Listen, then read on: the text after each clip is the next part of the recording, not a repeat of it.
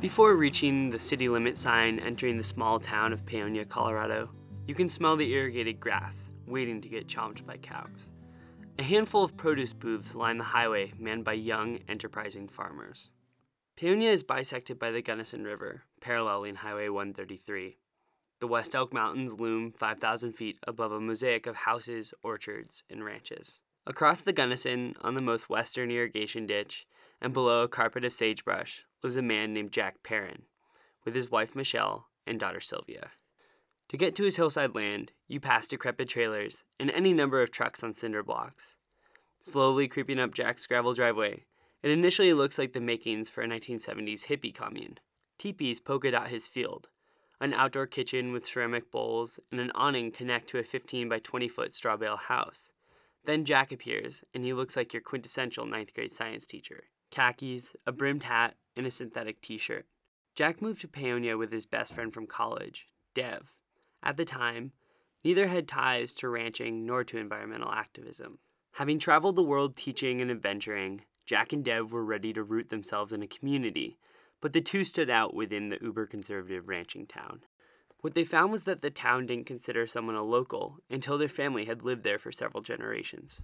Uh, people were kind of confused about us. They thought that we were um, either trust funders or we are growing pot. I mean, that was kind of like, that's probably the most glamorous rumor I ever had about me. That was I was, you know, a gay pot grower, you know, living off my parents' wealth or something like that. In reality, Jack was living the only way he knew how what he refers to as living low on the food chain. Jack and Dev spent much of their 20s and 30s scouring thrown out goods and foraging for produce. The community caught on to Jack and Dev's enthusiasm for a life lived simply. Because both men worked as teachers in alternative education, they lived as cheaply as possible out of necessity, like any broke college student would. This conflicted with Paonia's initial impression of the two men and perplexed the community even further.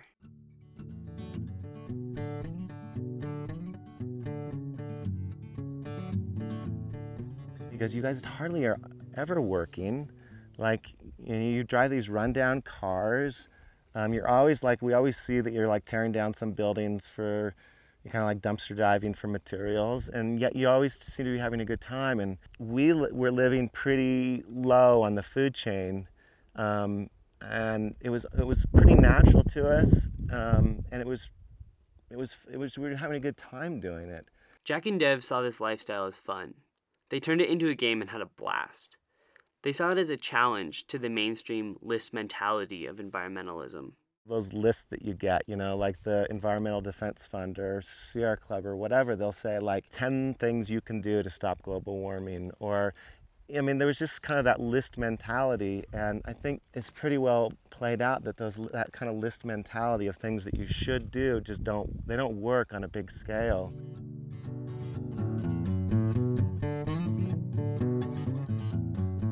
Jack believes that the moralistic tone of being green makes people feel bad, and instead, he and Dev came up with a divergent path, settling far away from any lists or static approaches to environmentalism. But also, he wanted to know could we make a positive con- contribution to this challenge? Could we um, start working with people and uh, just help grow people who were, you know, living really low in the food chain, but having a gas doing it?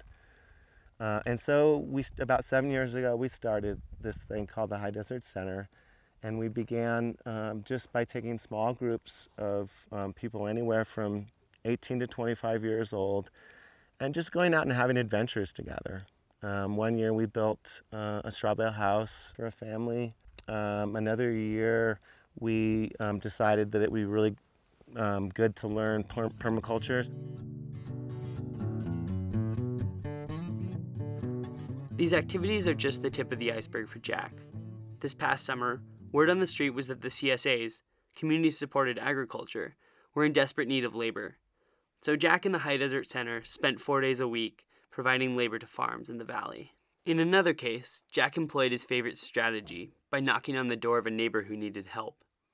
They hung insulation for the next two days, not asking for pay, but bartering to compensate for their time. Jack and Dev use this form of trade frequently, implementing it as a tool to aid people who might not otherwise be able to afford the labor.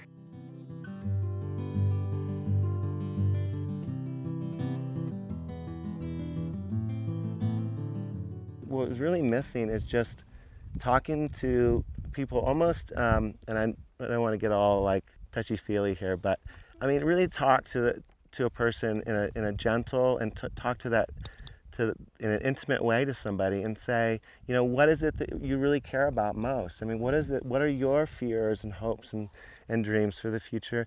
And when you look at your own life, how do you see like what you see that's in the way of getting to live in such a way that you feel like, you know, today I did things that that I really feel like lined up with my values. And today is going to be one of those days where I'm going to look back in my journal and say, that was one of the best days I had. This is how Jack relates his form of environmental outreach to a greater audience. His tone is perpetually that of a father calming down his newborn baby.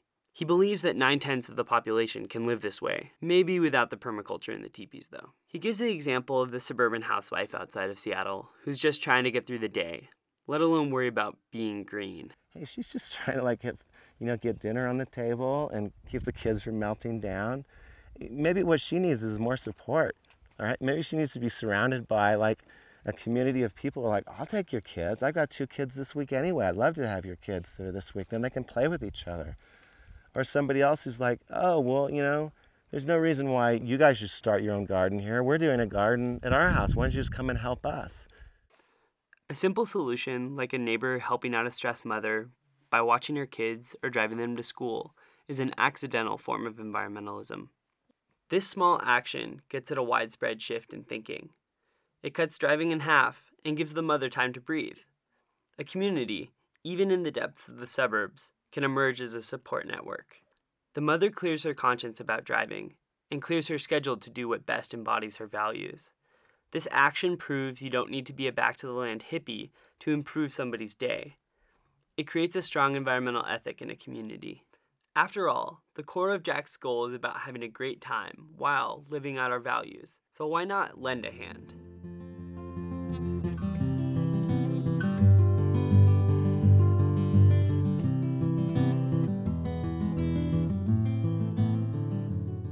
For National Public Lands Radio, I'm Oliver Wood.